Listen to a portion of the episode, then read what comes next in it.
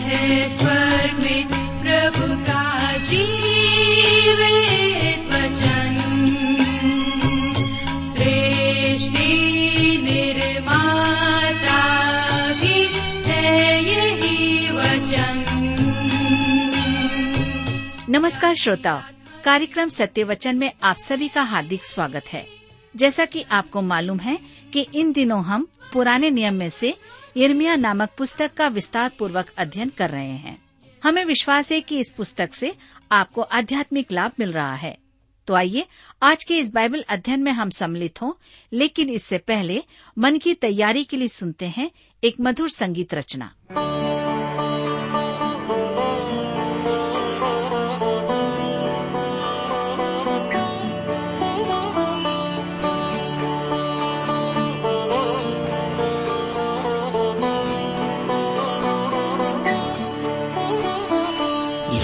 जयीश जय जयीश जय जय जय जय जय मृत्युञ्जय जय का सिजनहा ता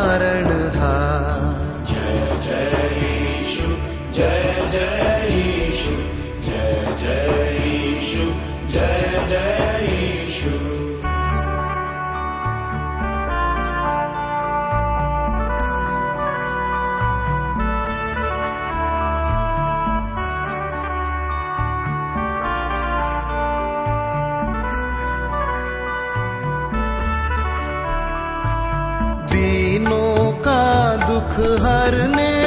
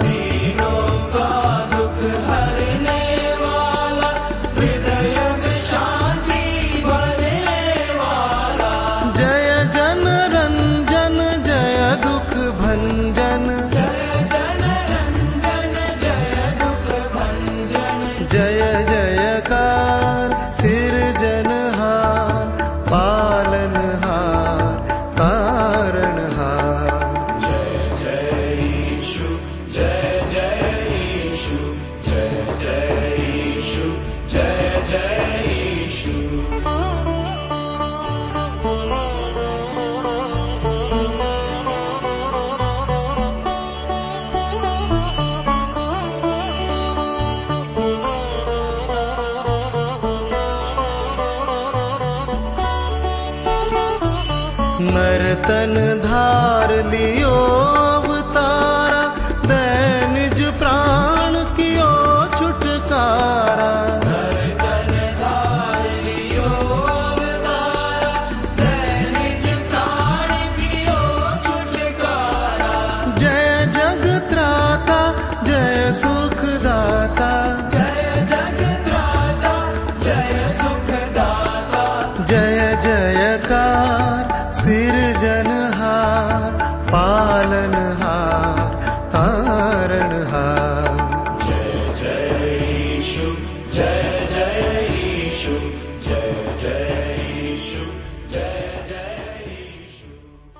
प्रिय मित्र प्रभु यीशु के पवित्र और सामर्थ्य नाम में आप सबको मेरा नमस्कार।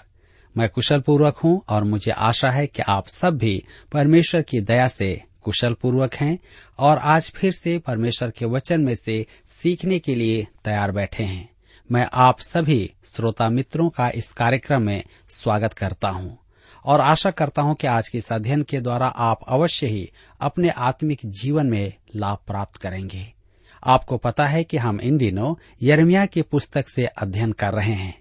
तो इससे पहले कि हम अपने अध्ययन में आगे बढ़ें, आइए हम सब प्रार्थना करें और परमेश्वर से आज के अध्ययन के लिए सहायता मांगें। हमारे जीवित और सामर्थ्य पिता परमेश्वर, हम आपको धन्यवाद देते हैं आज के सुंदर समय के लिए, जिसे आपने हमारे जीवन में फिर से एक बार दिया है, ताकि हम आपके वचन का अध्ययन कर सकें। इस समय जब हम आपके वचन में से सीखते हैं, हमारी प्रार्थना है कि आप हमारे प्रत्येक श्रोता भाई बहनों को अपनी बुद्धि, ज्ञान और समझ प्रदान करें, ताकि आपका वचन प्रत्येक के जीवन में कार्य करने पाए, हम में से प्रत्येक के जीवन से बोलने और बातचीत करने पाए। हमारी प्रार्थना है कि जो बीमार हैं, निराश हैं, उन पर अपनी आशीष प्रदान करें। धन्यवाद के साथ प्रार्थना यीशु के नाम से मांगते हैं। आमीन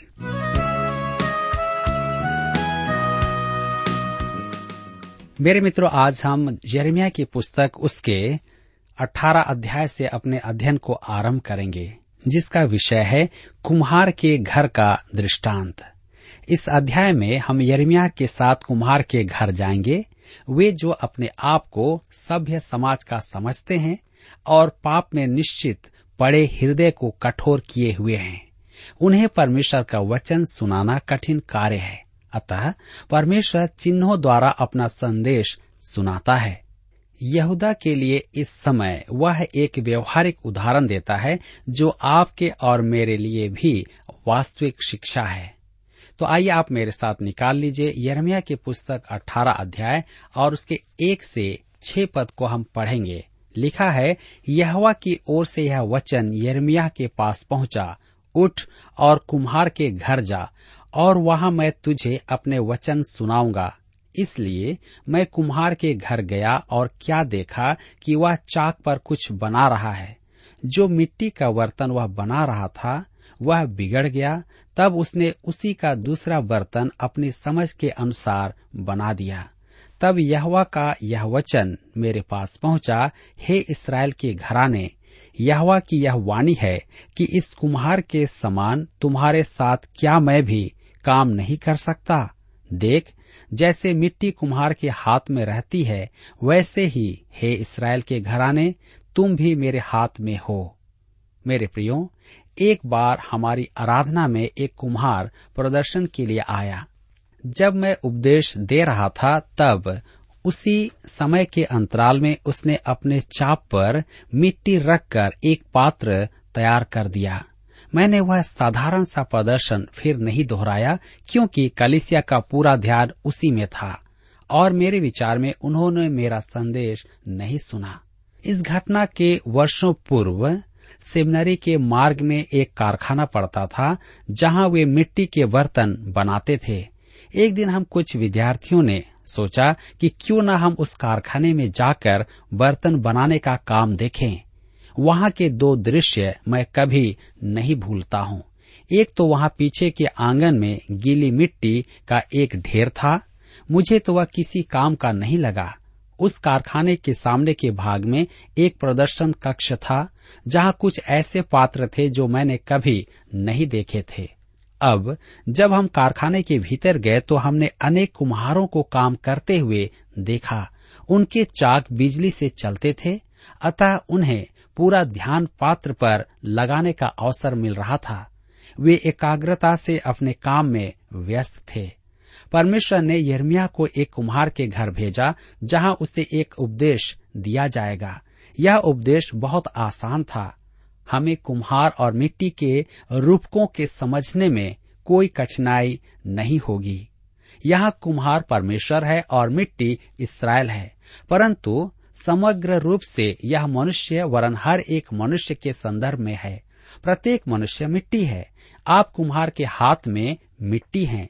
जी हाँ चाहे आप कुछ भी हो, आज आप कुम्हार के हाथ में मिट्टी हैं। इस पृथ्वी पर आज तक जो भी मनुष्य रहा है, वह कुम्हार के चाक पर मिट्टी है।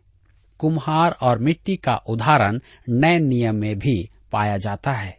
रोमियो को लिखे पत्र में भी पॉलुस यही उदाहरण देता है, जिसे हम रोमियो के पत्र नौ अध्याय के 21 पद में देखते हैं। क्या कुम्हार को मिट्टी पर अधिकार नहीं कि एक ही लोंदे से एक बर्तन आदर के लिए और दूसरे को अनादर के लिए बनाए? इसी अद्भुत उदाहरण का दूसरा पक्ष पॉलुस तिमुथियुस को समझाता है। दूसरा तिमुथियुस की पत्री दो अध्याय उसके 21 पद में, यदि कोई अपने आप को इनसे शुद्ध करेगा तो वह आदर का बर्तन और पवित्र ठहरेगा और स्वामी के काम आएगा और हर भले काम के लिए तैयार होगा। अतः हम देख सकते हैं कि यह उदाहरण परमेश्वर के वचन में सब जगह पाया जाता है। मेरे मित्रों अब देखिए कि कुम्हार क्या करता है। वह एक पात्र बना रहा था और वह बिगड़ गया। मिट्टी ठीक नहीं थी, या तो वह अधिक कठोर थी, या वह अधिक नरम थी। अतः उसने उसे हटा दिया। बाद में उसने उसे उठाकर कोई और नया पात्र बनाया। हम इस भाग में दो बातें देखते हैं। कुम्हार का अधिकार और मिट्टी का गुण। कुम्हार का अधिकार है एक महान कुम्हार के समान परमेश्वर ने मिट्टी लेकर मनुष्य को बनाया, उसके शरीर की रचना की, जिसे हम उत्पत्ति की पुस्तक दो अध्याय के सात पद में पढ़ते हैं। तब यह परमेश्वर ने आदम को भूमि की मिट्टी से रचा और उसके नथनों में जीवन का श्वास फूंक दिया और आदम जीवित प्राणी बन गया। परमेश्वर ने कुम्हार का काम किया। जी हाँ अब हम यरमिया के साथ कुम्हार के घर में कुम्हार को काम करते हुए देखेंगे। कुम्हार के पास पुराना चाक जिसे वह लकड़ी से चला रहा था। उसके हाथ अपनी कलाकारी का प्रदर्शन कर रहे थे और वह बड़ी क्षमता से, दक्षता से एक कलाकृति तैयार कर रहा था। हम पहला सिद्धांत देखें, परमेश्वर परम प्रधान है। कुम्हार के पास परमाधिकार है। अर्थात उसे मिट्टी पर पूरा पूरा अधिकार है और उसके अधिकार की सीमा नहीं है। मिट्टी न तो कुम्हार को रोक सकती है और न ही उससे प्रश्न कर सकती है। मिट्टी उसकी इच्छा का विरोध नहीं कर सकती और न ही उसे मना कर सकती है और न ही उसके विचारों में परिवर्तन ला सकती है। मिट्टी उसे पलटकर जवाब नहीं देती है। मुझे एक बच्चे की कहानी याद होती है। वह एक पानी के नाले के पास मिट्टी में खेल रहा था। वह एक पुरुष का पुतला बनाने का प्रयास कर रहा था। उसने पर्याप्त सफलता पा ली थी कि उसकी माता ने उसे बुलाया। वे बाहर जा रहे थे और उसे तैयार होना था। वह घर में ही रहना चाहता था, परंतु उसकी माता ने कहा कि उसे उनके साथ जाना ही होगा। उसने मिट्टी का पुतला बना तो लिया था, परंतु उसकी एक भाग अभी नहीं बनी थी और उसे जाना पड़ा। जब वह शहर में अपने माता पिता के साथ था, तब उसने वहाँ एक व्यक्ति को देखा जिसका एक हाथ नहीं था। वह कुछ समय उसे घूरता रहा और फिर जाकर उससे बोला, मैंने अभी तुम्हें पूरा नहीं बनाया है। तुम वहाँ से हटे क्यों? कुम्हार के चाक की मिट्टी यदि चाहे तो भी चाक पर से हट नहीं सकती है। वह कुम्हार से कुछ कहने योग्य भी नहीं है। जी हाँ कुम्हार के चाक की मिट्टी स्वयं कुछ भी करने के योग्य नहीं होती है। वह केवल कुम्हार के हाथों के अधीन रहती है। इस गद्यांश से बढ़कर आप परमेश्वर की प्रभुता का अन्य उदाहरण कहीं नहीं पाएँगे। मनुष्य कुम्हार के चाक की मिट्टी है और परमेश्वर हमारा कुम्हार है। आप ऐसा सजीव उदाहरण और कहीं नहीं पाएँगे। हमारी आज की पीढ़ी इसका विरोध करती है क्योंकि यह मानवाधिकार का युग है। आज हम स्वतंत्रता के विषय बहुत अधिक चर्चा सुनते हैं। हर एक वर्ग अपनी स्वतंत्रता के लिए दबाव डाल रहा है। विद्रोह की स्वतंत्रता मन मर्ज़ी के काम करने की स्वतंत्रता हम परमेश्वर के अधिकारों को तो लगभग भूल ही गए हैं। आज हम गुंडों के भी अधिकारों का पक्ष लेते हैं। परमेश्वर का अधिकार बेजोड़ है, उसकी इच्छा कठोर है, अपरिवर्तनीय है, वह पूरी होकर ही रहती है, उसकी क्षमता अद्वितीय है, वह अपनी सुविधा के अनुसार ब्रह्मांड को रचना और रूप देता है, वह हमारे इस छोटी सी पृथ्वी को अपनी सुविधा के अनुसार तैयार करता है, आप और मैं, मेरे प्रियो। उसके हाथ में मिट्टी से अधिक और कुछ नहीं है। उसे अपनी इच्छा पूरी करने का अधिकार है और वह किसी का उत्तरदायी नहीं है। उसके कोई मतदाता नहीं है कि वह उन्हें प्रसन्न करे। वह किसी निदेशक मंडल के अधीन भी नहीं है कि उसका लेखा दे। उसके पास परम अधिकार है, वह परमेश्वर है और आप और मैं इस ब्रह्मांड में रहते हैं। जो परमेश्वर को प्रसन्न रखने के लिए काम कर रहा है। इस नगण्य पृथ्वी पर दुष्ट मनुष्य का विद्रोह चाय के वर्तन में उबाल से अधिक कुछ नहीं है। चाँद पर से लिए गए पृथ्वी के चित्रों को देखकर ऐसा लगता है कि इस विशाल ब्रह्मांड में पृथ्वी एक तिनके के समान है। परमेश्वर अपने रथ में प्रसन्नता पूर्वक विचरण करता है। परमेश्वर का वचन परमेश्वर के विषय में कुछ तथ्य प्रकट करता है। रोमियो के पत्र नौ अध्याय उसके उन्नीस से इक्कीस पद में, अतः तू मुझसे कहेगा, फिर क्यों दोष लगाता है? कौन इसकी इच्छा का सामना करता है? हे मनुष्य, भला तू कौन है जो परमेश्वर का सामना करता है? क्या गढ़ी हुई वस्तु गढ़ने वाले से कह सकती है, तूने मुझे ऐसा क्यों बनाया है? क्या कुम्हार को मिट्टी पर अधिकार नहीं कि एक ही लोंदे में से एक बर्तन आदर के लिए और दूसरे को अनादर के लिए बनाए? बेनगल ने लिखा, यहूदी सोचते थे कि परमेश्वर किसी भी स्थिति में उनका त्याग नहीं करेगा और अन्य जाति किसी भी स्थिति में ग्रहण नहीं किए जाएँगे। जर्मन टीकाकार डॉक्टर लॉन्गे ने कहा था, जब मनुष्य अपना ही देवता बनाने लगता है जिसे वह अपने अधिकारों के अधीन रखता है, तब परमेश्वर अपना वैभव धारण करके संपूर्ण वास्तविकता में स्वतंत्र दिखाई देता है, जिसके समक्ष मनुष्य कुछ भी नहीं है, जैसे कुम्हार के हाथ में मिट्टी। यहूदियों के साथ विवाद करने में पॉलुस की मानसिकता यही थी कि परमेश्वर परम प्रधान है। मित्रों, आइए हम देखें मिट्टी का स्वरूप। पल भर के लिए हम मिट्टी के स्वरूप पर ध्यान देंगे। मैं समझ सकता हूँ कि आप में से कुछ सोच रहे होंगे, निश्चय ही आप यहाँ उलझन में हैं। क्या मिट्टी का भी स्वरूप होता है? मिट्टी तो बेडोल होती है। उसका आकार नहीं होता है। उसमें जीवन नहीं होता है। वह अयोग्य होती है, वह निष्क्रिय होती है, वह अक्षम है, उसका कोई रूप नहीं है। भजन संहिता 103 के 14 में भजनकार ने लिखा है, उसको स्मरण रहता है कि मनुष्य मिट्टी ही है।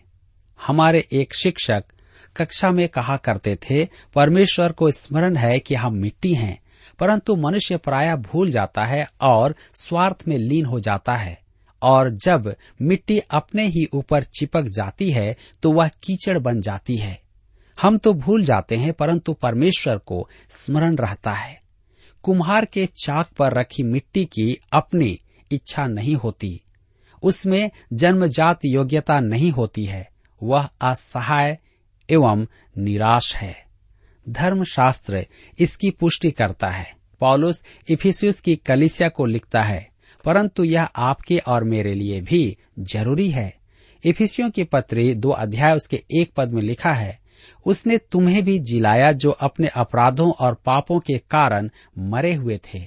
यह मनुष्य है जिसे वह अध्याय दो के पद बारह में अधिक विस्तार से कहता है।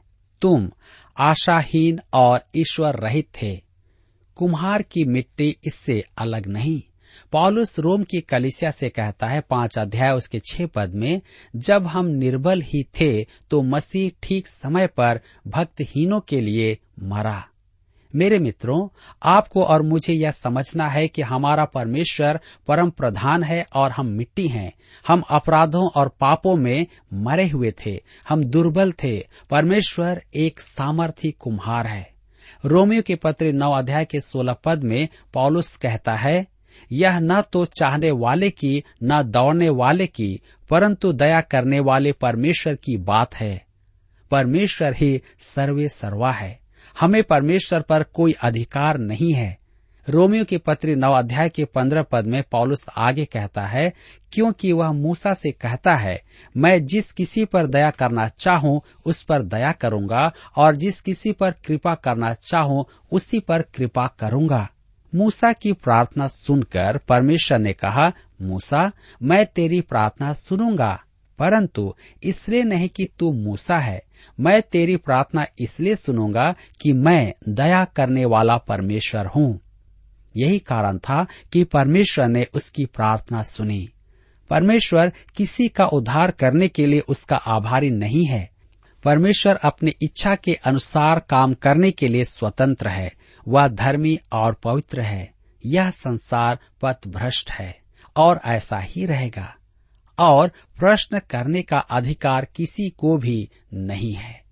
अब हम इसका दूसरा पक्ष देखेंगे, मिट्टी का अधिकार और कुम्हार का व्यक्तित्व। है जो मिट्टी का वर्तन वह बना रहा था, वह बिगड़ गया। तब उसने उसी का दूसरा वर्तन अपनी समझ के अनुसार बना दिया। यहाँ परमेश्वर के परम प्रधान होने का सिद्धांत ही नहीं है। एक उद्देश्य भी निहित है। मिट्टी का अधिकार। अब मिट्टी के अधिकार पर ध्यान दें, कुम्हार का चाक परिस्थितियों का चक्र है। मैं नहीं मानता कि जीवन के महत्वपूर्ण निर्णय आराधनालय के पवित्र स्थान में लिए जाते हैं। मेरे विचार में वे दैनिक जीवन के संसार में लिए जाते हैं। कार्यालय में, स्कूल में, कारखाने में, जीवन के चौराहों में, इन्हीं स्थानों में कुम्हार मिट्टी पर काम करता है। मेरे मित्रों, ये ही वे स्थान हैं जहाँ परमेश्वर आप पर काम करता है। हम जिस संसार में रहते हैं, उसने उद्देश्य या अर्थ दिखाई ही नहीं देता है। असंख्य मनुष्य जीवन का उद्देश्य अंतर्ग्रहण करने में सक्षम नहीं है और इस कारण कदम कदम पर वे उलझनों में पड़ते जाते हैं। किसी ने बहुत ही अच्छी कविता लिखी है, भ्रम का दिन पूर्ण अव्यवस्था भ्रांतियों पर लेते हम निर्णय। आज यह जीवन में कैसा महान सत्य है। अब कुम्हार के पीछे देखें। वहाँ ताक में उसकी कलाकृतियाँ रखी हैं। ये सुंदर वस्तुएँ कभी कुम्हार के हाथ की मिट्टी थी। एक बेडोल लोंदा, परंतु उसने कुम्हार के अधीन रहना चुना। परिणाम क्या हुआ? वह निर्जीव मिट्टी परिस्थितियों के चाक पर कुम्हार के हाथों के अधीन रहकर दर्शनीय पात्र बनाई गई। जब मैं यर्मिया का अध्ययन तैयार कर रहा था, तब मैं और मेरी पत्नी समुद्री किनारे पर थे और मैं कुछ घंटे अध्ययन करने के बाद समुद्र किनारे पर गया और कुछ घोंघे जमा किए। तो मैंने देखा कि इसमें हज़ारों प्रजातियाँ हैं, जिनके बारे में मैं सोच भी नहीं सकता था। हमारा परमेश्वर हर काम बहुतायत से करता है। एक दिन मुझे एक अति सुंदर घोंघा मिला। उसी दिन मैं यर्मिया के अध्याय 18 का अध्ययन तैयार कर रहा था। परमेश्वर इस छोटे से घोंघे के द्वारा हमें कुछ सिखाना चाहता था। उसने उसके चारों ओर कवच बनाया। मैंने सोचा, उस महान सृजनहार ने समुद्र में उस छोटे से जीव के लिए इतना समय लगाया जो आज मनुष्य के बारे में क्या कहें? कुम्हार की कलाकृतियों को देखें। मिट्टी के लिए निराशाजनक बातें न करें। उसमें अद्भुत क्षमता और लचीलापन होता है। मेरे मित्रों, मैं श्रद्धा पूर्वक कह रहा हूँ कि कुम्हार को यही चाहिए। उसे मिट्टी चाहिए, लोहा नहीं। उसे ऐसी वस्तु चाहिए जो वह अपने हाथ में लेकर उसे एक रूप, एक आकार दे। वह उसी की खोज में रहता है। परमेश्वर मनुष्यों के साथ काम करना चाहता है। अब आप कहेंगे, यहाँ तुलना में अंतर आता है।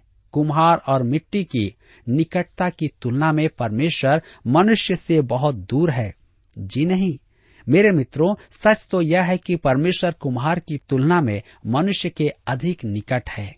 मेरे कहने का अर्थ है कि मिट्टी की अपनी इच्छा नहीं है, परंतु मेरे पास अपनी इच्छा है। मिट्टी कुम्हार के साथ सहयोग नहीं कर सकती है, परंतु मैं कर सकता हूँ। मैंने एक उद्देश्य से ही उत्पत्ति में से मनुष्य की रचना का संदर्भ पढ़ा था। परमेश्वर ने मनुष्य को अपने स्वरूप में रचा था, उसने मनुष्य को भूमि की मिट्टी से बनाया था, और उसमें जीवन का श्वास फूंक कर उसे जीवित प्राणी बनाया। आज मनुष्य की अपनी इच्छा है और वह उसका उपयोग कर सकता है और कुम्हार के साथ सहयोग कर सकता है। अब मैं कुम्हार से एक प्रश्न करता हूँ, मुझे चाक पर चलाने में तेरा उद्देश्य क्या है? तू मुझे ऐसे कष्ट से क्यों निकालता है? मैं कुम्हार के घर जाता हूँ तो मुझे उद्देश्य को देखने को नहीं मिलता, परंतु उससे कहीं अधिक महत्वपूर्ण बात देखने को मिलती है। मैं देखता हूँ कि कुम्हार का एक उद्देश्य है जो जानना अधिक महत्वपूर्ण है। मैंने देखा कि कुम्हार मिट्टी से खेल नहीं रहा है। वह गंभीर होकर काम कर रहा है। वह अपना समय, अपनी प्रतिभा, अपनी योग्यता के साथ काम कर रहा है। मित्रों, पद तीन और चार से प्रकट है कि कुम्हार मिट्टी के साथ खेल नहीं रहा है। वह शौक पूरा नहीं कर रहा है। वह मनोरंजन भी नहीं कर रहा है। वह अपना काम जानता है या उसकी बुलाहट है। ऐसे ही परमेश्वर हमारे साथ खेल नहीं रहा। वह हम पर प्रयोग नहीं कर रहा है। उसका एक निश्चित उद्देश्य है और इससे मुझे बड़ी शांति मिलती है। यह दूसरा सिद्धांत है। कुम्हार का एक उद्देश्य है। मैंने यर्मिया से पूछा, यह बना क्या रहा है? उसने कहा, मुझे नहीं मालूम। मिट्टी को भी नहीं मालूम था, परंतु कुम्हार के पास एक उद्देश्य था।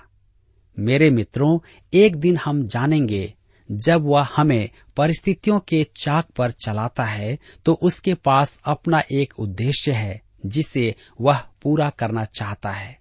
भजन संहिता सत्रह के पंद्रह पद में लिखा है कि हम उसके स्वरूप में होंगे। योना भी कहता है, पहला योना की पत्री तीन अध्याय के दो पद में, अभी तक यह प्रकट नहीं हुआ है कि हम क्या कुछ होंगे। इतना जानते हैं कि जब वह प्रकट होगा तो हम उसके समान होंगे, क्योंकि उसको वैसा ही देखेंगे जैसा वह है। मेरे मित्रों, यह क्या ही अद्भुत बात है कि हम अपने कुम्हार को पहचान लें, और इस बात को हम मान ले कि हम मिट्टी हैं और परमेश्वर हमारे जीवन के द्वारा से अपनी महिमा लेना चाहता है। आज यहाँ पर हमारे अध्ययन का समय समाप्त होता है और मैं विश्वास करता हूँ कि आपने अपने सृजनहार को पहचानने के लिए अवश्य ही विचार कर लिया है। प्रभु इस वचन के द्वारा आप सबको आशीष दे।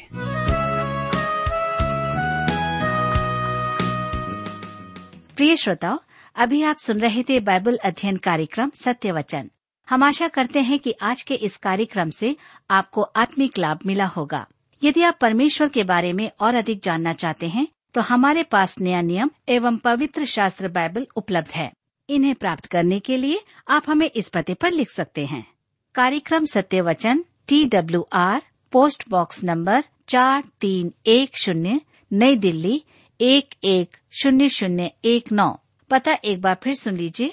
कार्यक्रम Satyavachan T W R post box number four three one zero New Delhi one one zero zero one nine और हाँ श्रोताओ, याद रखें कि पत्र लिखते समय आपका नाम और पता साफ़ साफ़ लिखा होना चाहिए। इसके अलावा आप हमसे टेलीफोन के माध्यम से भी बातचीत कर सकते हैं, जिसमें हमारे काउंसलर या सलाहकार आपको सलाह देंगे। तो नोट कीजिए हमारा मोबाइल नंबर नौ नौ पाँच आठ आठ दो शून्य चार एक चार। याद रखें double nine five eight eight two zero four one four और हमारा दूसरा नंबर है zero nine six five one four double three three nine seven याद रहे, शून्य नौ छ पाँच एक चार तीन तीन तीन नौ सात। इसके अलावा आप हमसे ईमेल के द्वारा भी संपर्क कर सकते हैं। हमारा ईमेल आईडी है Hindi T T B at T W R dot I N Hindi T T B at T W R dot I N श्रोताओं, इस कार्यक्रम को आप हमारे website radio eight eight two dot com पर भी सुन सकते हैं। इस website radio eight eight two dot com के बारे में अपने मित्रों को भी सूचित कर दें। और अब इसी के साथ हमारे कार्यक्रम का समय यहीं पर समाप्त होता है।